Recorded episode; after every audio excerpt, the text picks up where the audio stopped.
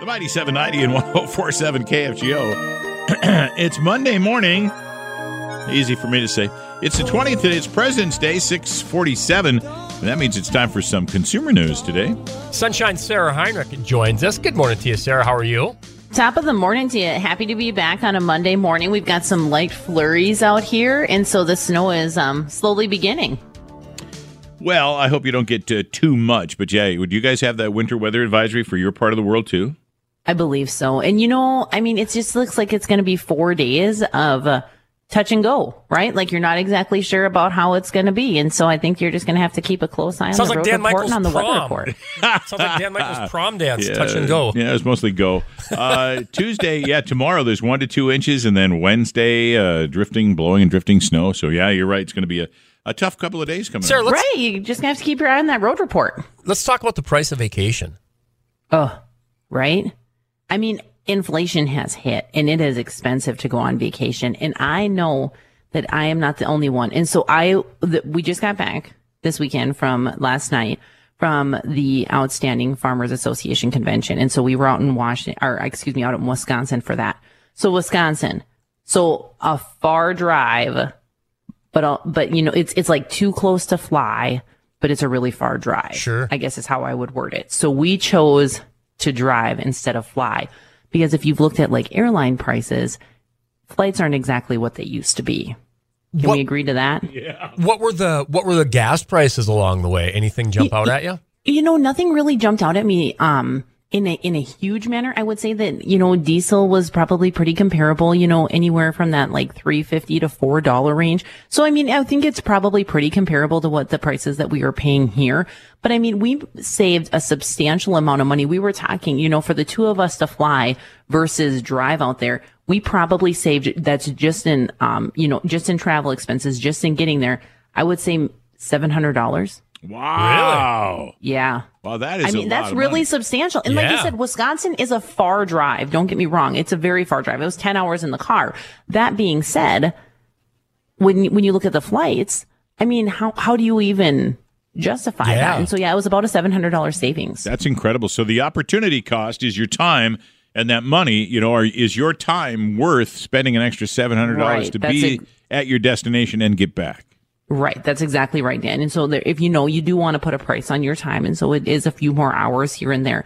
But when you can save $700, then it might be worth it. So the average cost of one person in the U.S. for a vacation. So you're looking at the average vacation cost for one person in the U.S. for a week. What do you think it might be?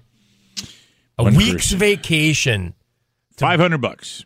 Oh, I'm gonna go She's 25 laughing I'm gonna go twenty five hundred. Twenty five hundred, and I say five hundred. It's got to be Um, somewhere in the so middle. somewhere in between, Doug did bust the question. So he did go over, but he is closer. $1,919. for a week. for a week for Anywhere? one person. Oh. So that means for two. So, you know, if you'd like to go as a couple, you're looking at over $3,800 per week. And that doesn't really surprise me because when you think about, you know, plane tickets, when you think about food, when you think about hotel, I'm not overly surprised that they're thinking $1,900 We in, can a, in a week. We can save you some money to spend uh, a week Yeah. in beautiful LaMoure. Yeah, get to LaMoure and have some frozen pizzas. Okay, so you guys, we are doing that this year. And so instead of taking like a, a longer summer vacay or something like that or, or a far away place or whatnot, we're going to Medora. We are taking in Lake Metigoshe. And so we book local places because there's a lot of him, hidden gems in the state. Absolutely, good for you. And you know, Mm-hmm. e- even though that that is a great thing to do and to visit your local things, um, I'm a big fan and a proponent of that. But if you're taking out an RV to do it with, well, look at the gas that you're going to. Even in North Mm-hmm. Dakota, I used to go up uh, to my buddy's place in Devil's Lake, and I would bring my travel trailer up from uh, take. I'd unhook it at the lake and go up for a weekend, a Fourth of July weekend, and come back. It was five hundred bucks just to move it. Just well, the and, gas. and, Right. and, and pulling into a campsite is not that cheap anymore. and then If you they're want going to full charge. hookups, right. if you want full hookups Right. for your camper, well, then you're talking another fifty dollar probably average wherever you're at. If you want full yeah, hookups, I think um the average v- okay RV camps averages thirty to fifty dollars per night. So you're absolutely right, Doug. That's not as cheap as it used to be either. Um, you know, when you look at like restaurant meals, the average restaurant meal is eighteen dollars per person. And I think that that's really spot on. Yep. I mean, when you pull through a fast food joint anymore, it's going to be 20 to $25, I would say, for two people. And so, yeah, so $18 a day for an average restaurant meal.